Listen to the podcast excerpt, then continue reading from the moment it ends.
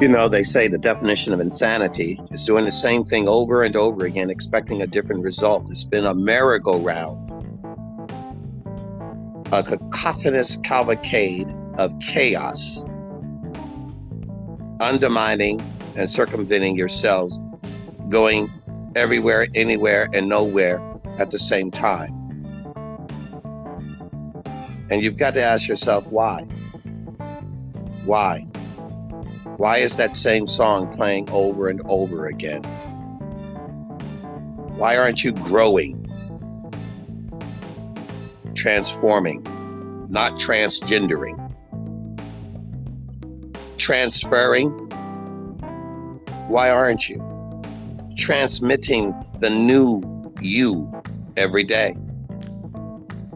Every day, shedding that old, dead, spiritual skin, exfoliating that mess in those toxic relationships.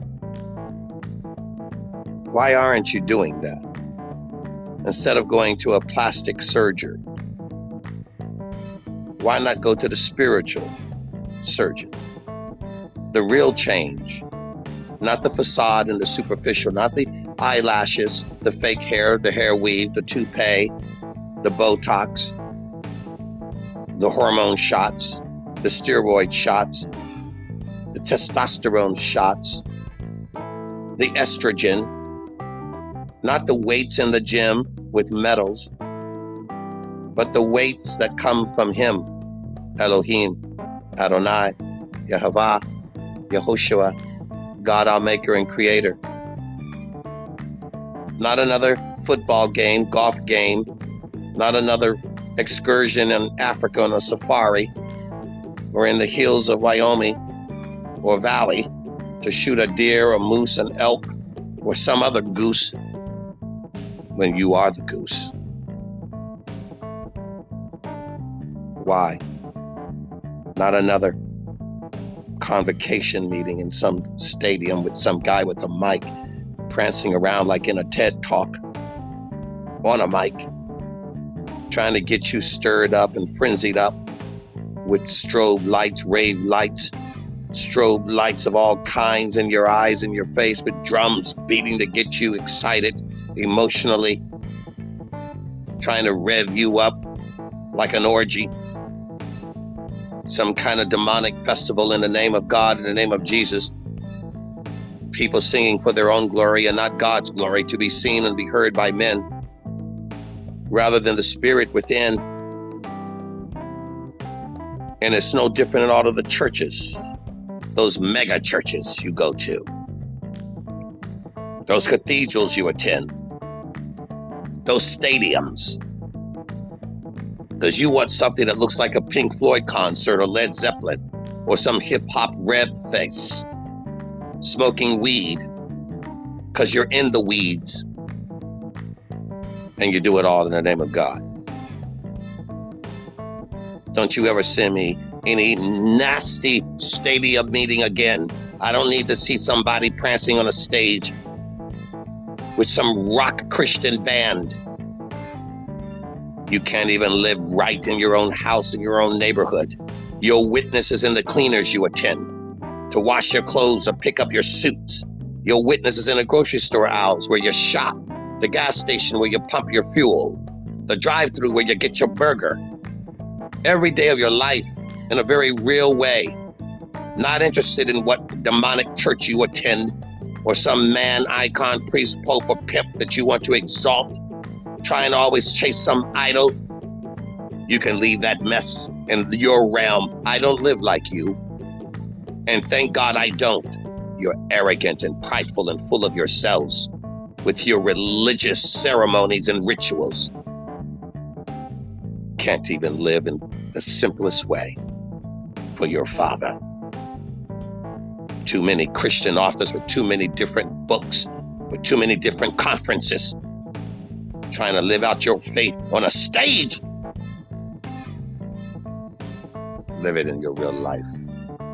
Don't you know that God created the heavens and the earth, not your building and your organization, your brand, your name, your title? You're making names for yourselves instead of a name for Him. No one does it worse than the people in the West, because it's all about the money, the fame, the fortune, the cult group. God will have nothing before him. A bunch of mama boys is what you are. And you are the worst kind of boys there are. Grow up. Simplify. Live simply.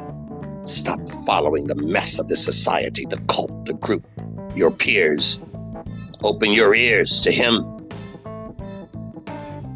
That book that you have, that Torah, that book you call a Bible, has some keys in it.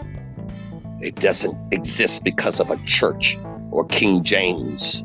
It doesn't exist because of Constantine or any other name. There's one name. It was given before it was ever written. You understand that? It didn't come just when they started binding it in leather and paper. God's code didn't just start on Mount Sinai with the Torah from Moshe. It didn't come from Harambe or Hurumbe or Bombay. It was here before the Sumerians.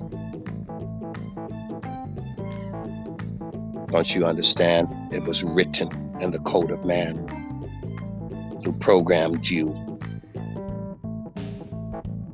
designed you. You all are drinking the Kool-Aid, poisoning your minds. Religion, you say, is the problem, you fools. The problem isn't you. Anything you touch becomes contaminated and polluted. Politics.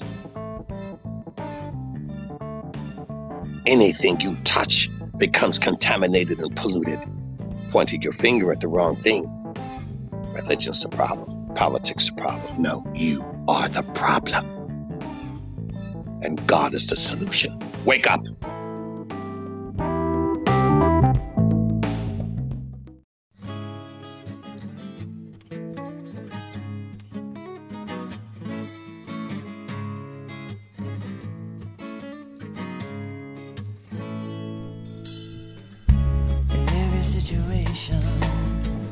In every tribulation, no matter the temptation, you are my salvation, you are my deliverance, you're my one desire.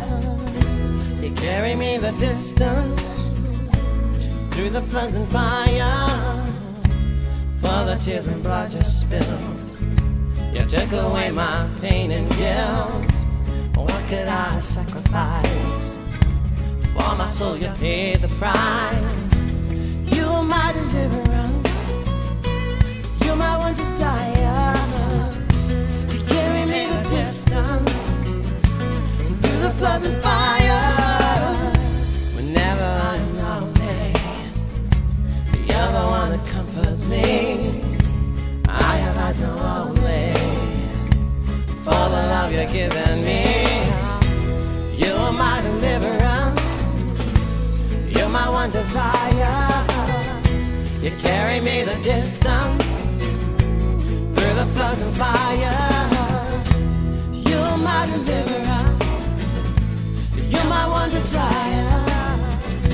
You carry me the distance, through the floods and fires.